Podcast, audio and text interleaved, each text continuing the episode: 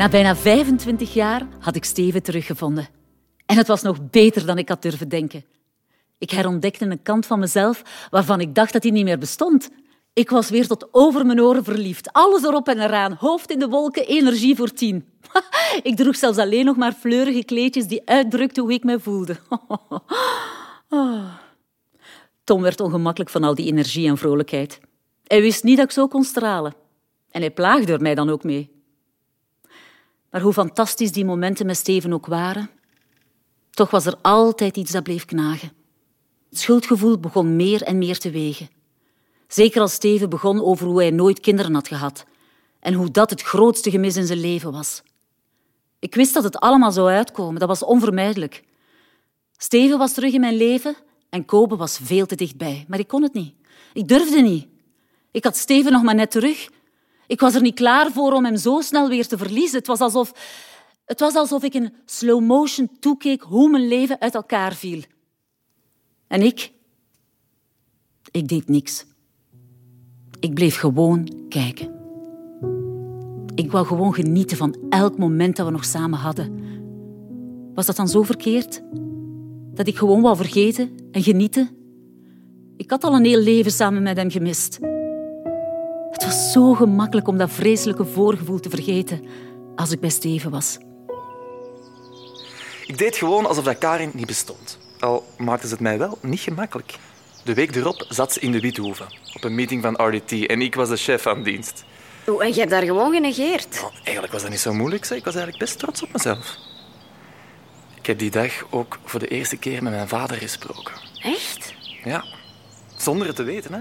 Na de lunch kwam de CEO mij persoonlijk feliciteren. Mag ik de chef eventjes feliciteren? Het was uh, ronduit subliem. Dank u wel.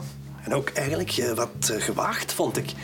Er zijn maar weinig chefs die zo durven experimenteren met verschillende smaakcombinaties. Bijvoorbeeld nu die, die krap met dat lavaskruid. Dat was werkelijk een smaakexplosie. Dat is wel straf dat u dat eruit haalt. Lavaskruid. Ik denk niet dat er veel mensen zijn die dat herkennen. Dat kan niet anders of u kookt zelf ook graag.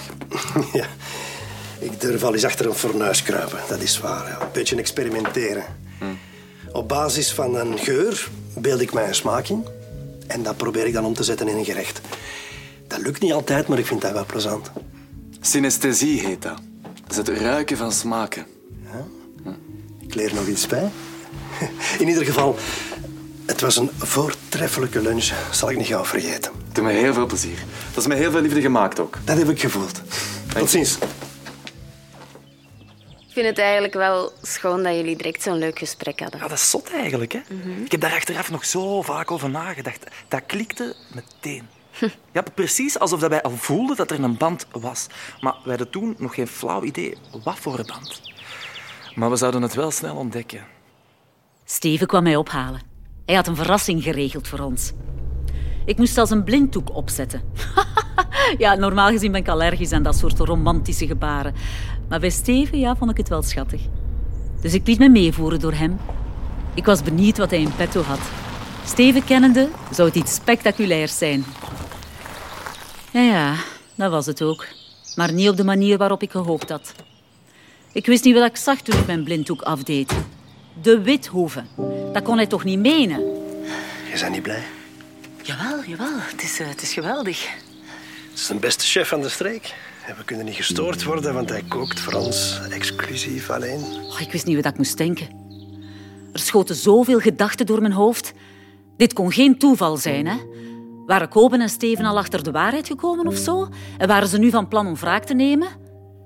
Dat leek niet het geval te zijn, maar uh, ja, ik was toch niet op mijn gemak. Kreeg geen hap door mijn keel. Elke seconde dat we daar bleven was er één te veel. Ik wou daar zo snel mogelijk weg.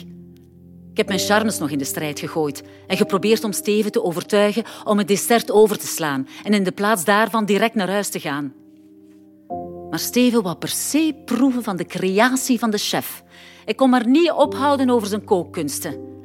En dat dessert, dat dessert kwam Kobe persoonlijk aan tafel brengen. Ik hield mijn adem in. Ik wist dat het fout zou aflopen. Dat voelde ik aan alles. Maar Kobe negeerde mij. Liet niets merken.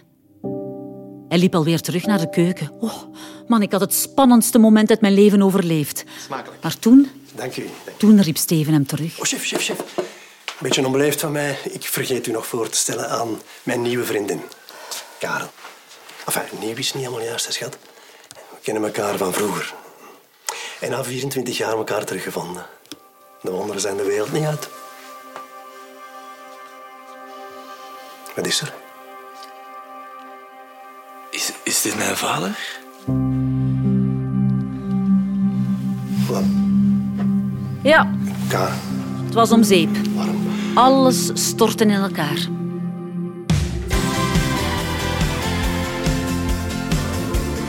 Aflevering gemist?